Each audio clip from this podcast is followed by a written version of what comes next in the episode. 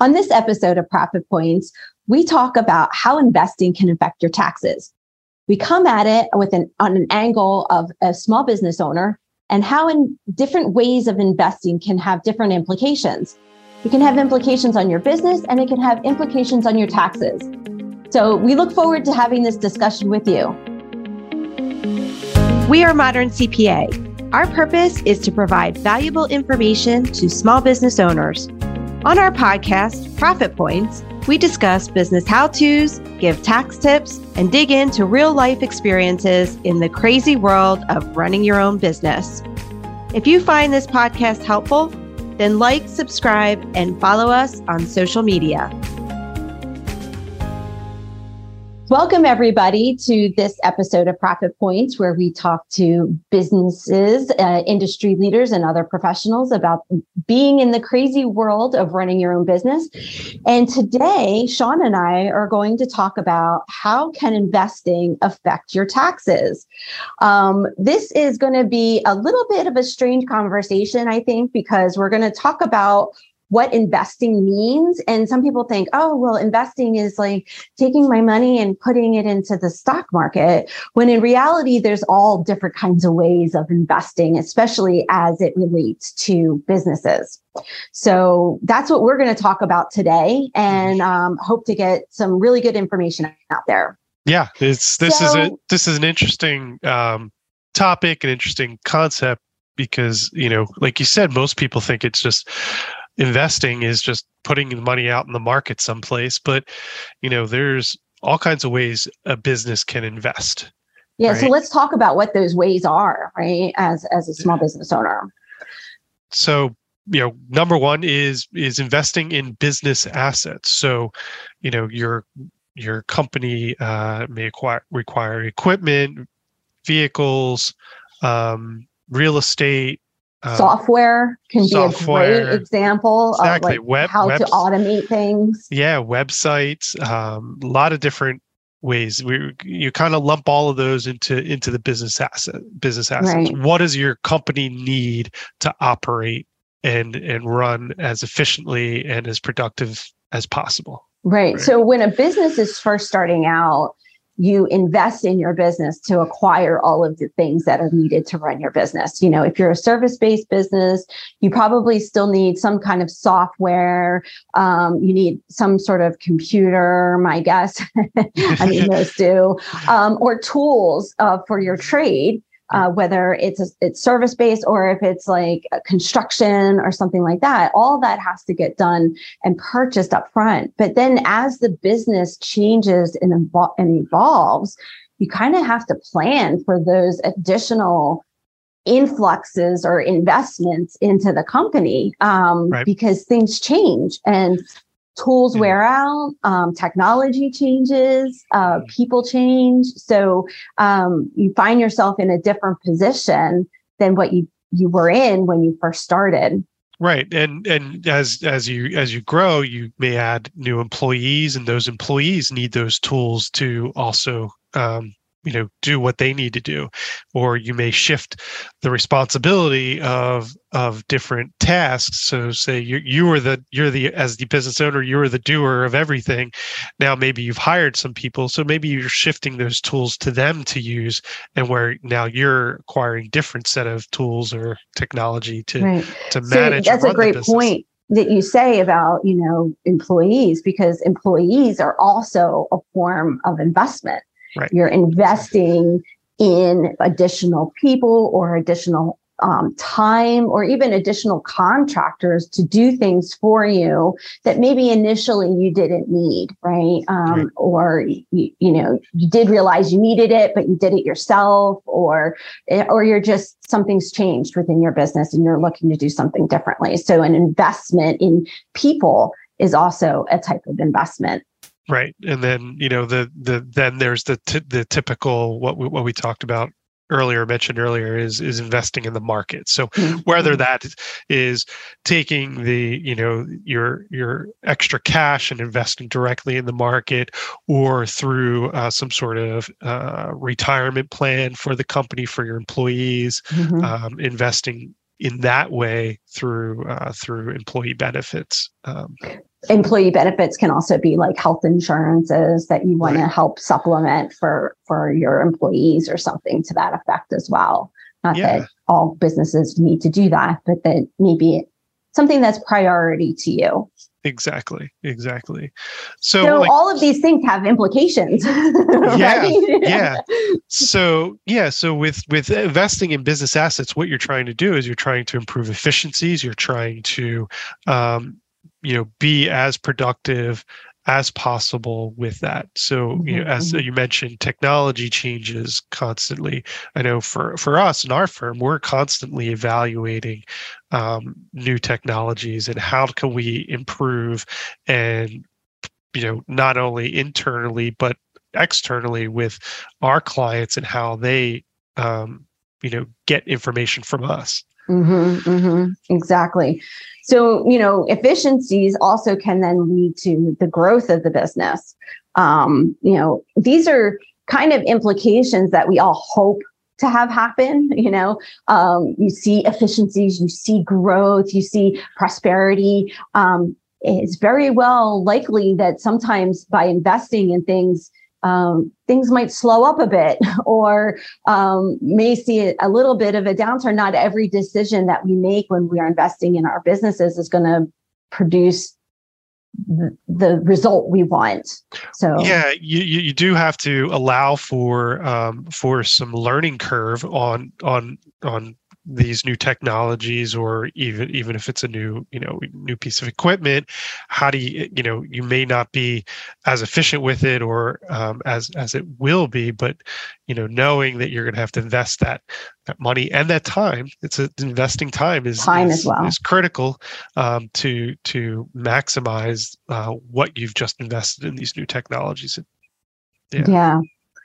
So you know with with that we're we're hoping that our businesses run better, we make more money, we are more profitable. Um, if we're investing money into the stock market, we're hoping that the stock uh, produces a gain, right? Um, and you know, when when we're talking about stocks, one has to be careful. Remember that um, if you're investing in stocks, you don't have necessarily a gain until that stock is sold. Now, if the company decides to issue interest or dividends on any of the holdings that you have, that income is you know picked up as income and would be kind of a gain in a sense um, for you. But the actual gain on the stock itself doesn't get recognized until it's sold yeah. So so when you're talking about tax for taxes, you you know the income that is earned during the year, dividends and interest, that's taxable in that year that you receive that, or it's reinvested into the into the market for you. Um, but it, like you said, the gain, uh, hopefully there is a gain, right? Um, mm-hmm. Um, is isn't recognized for income tax purposes until you sell it. So, um, you know, you want to you know try to try to wait for long term because long term capital gains rates are better than short term capital gains rates. So you want to hold on for the long for the mm-hmm, long term, mm-hmm. um, if that's you know the strategy that you're that you're looking looking at.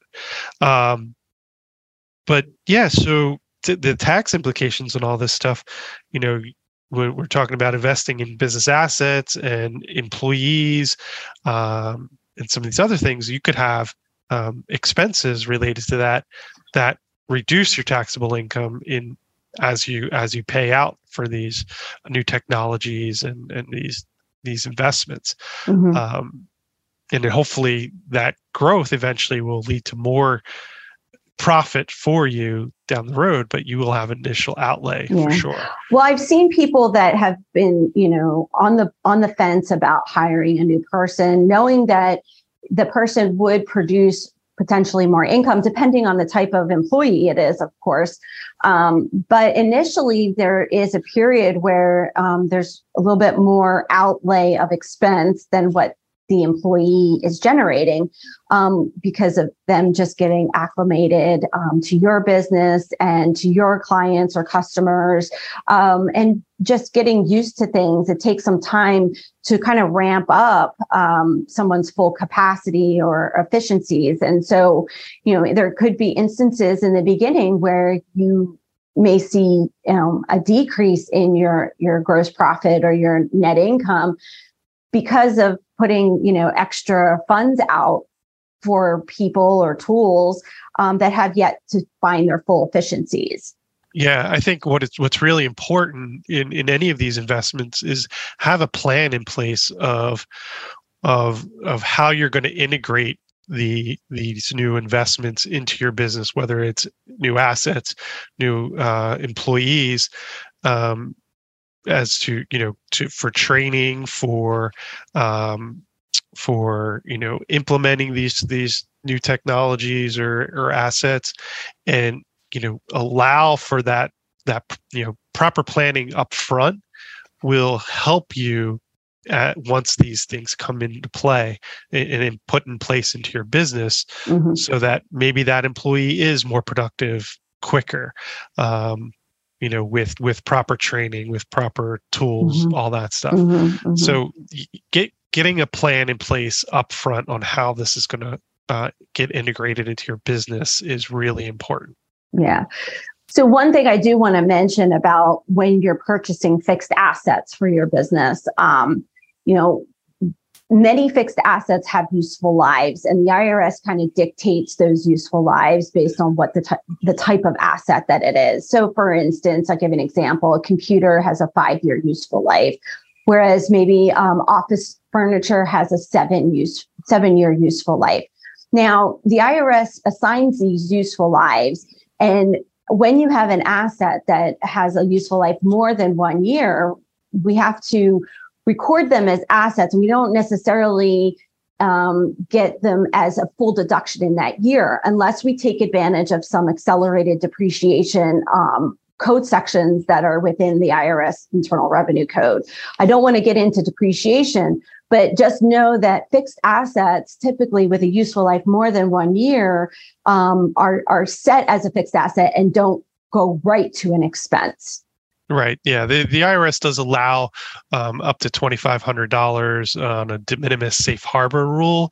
Right. Um, so if you buy a computer that's under twenty five hundred dollars, you could expense it um, if you make that election, um, and then it's treated for each each different item. So by 10 computers all under 2500 all of them can be expensed um, but yeah when you when you're looking at these things sometimes we do have to look at at the longer um, you know tax deduction write-off uh, period than just that initial year mm-hmm. and and some of that will may come into play with your with your uh, tax situation overall.